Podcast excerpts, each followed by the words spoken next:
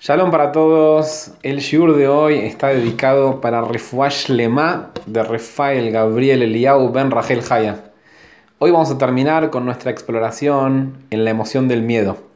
Así que vayan preparando las valijas porque mañana viajamos a un nuevo destino, uno muy solicitado y buscado por los turistas espirituales, llamado la emoción de la Simja, la alegría.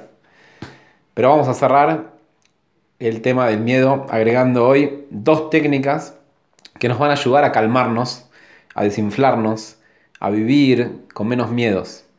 La primera técnica fue enseñada por el hombre más sabio de la historia, Shlomá Melech, el rey Salomón, hace 2800 años. Él escribe en su libro Mishle, Proverbios, Daga valev y esigena. La traducción es: si tenés algo, una preocupación en tu corazón, ¿sí?, lo que tenés que hacer es hablarlo.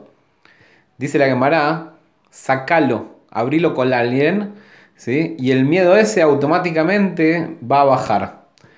Esto, también hay una mitzvah en la Torah que se llama No sé olim javero. El que carga con el, vamos a decir, la mochila de su compañero, con la carga de su compañero, el que lo ayuda a cargar. ¿Sí? O sea que es una mitzvah también ayudar a nuestros compañeros, gente que tenemos alrededor, a cargar con eso, o sea, escucharlo. Pero la persona que puede, sí, tiene que utilizar esta herramienta y buscar a alguien para poder sacarlo afuera.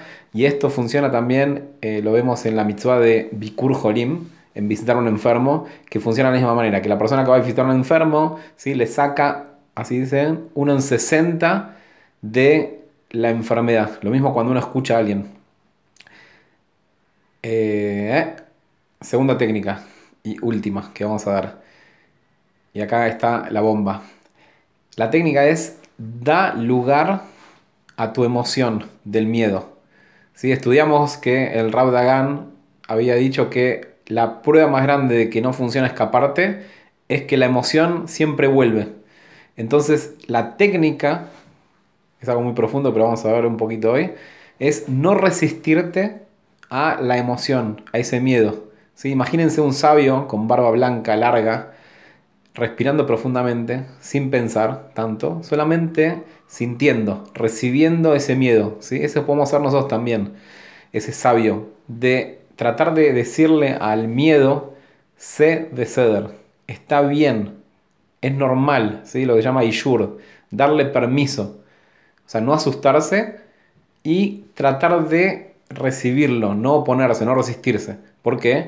Porque allí hacen menos creo, no pasa nada, solamente es la interpretación mía, ¿sí?, y la asociación que hago, ¿sí?, de algo que me pasó con el miedo. Ejemplo, una persona que se equivocó hablando en público, ¿qué puede sentir? ¿Sí? Puede sentir vergüenza y un sentimiento de fracaso, y eso le puede generar miedo.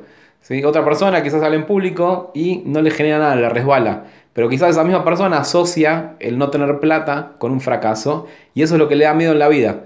Entonces tengo que entender de que cada uno tiene una asociación, ¿sí?, y hay que entender que es una habayá, una interpretación propia de cada uno de estos, y no tener miedo.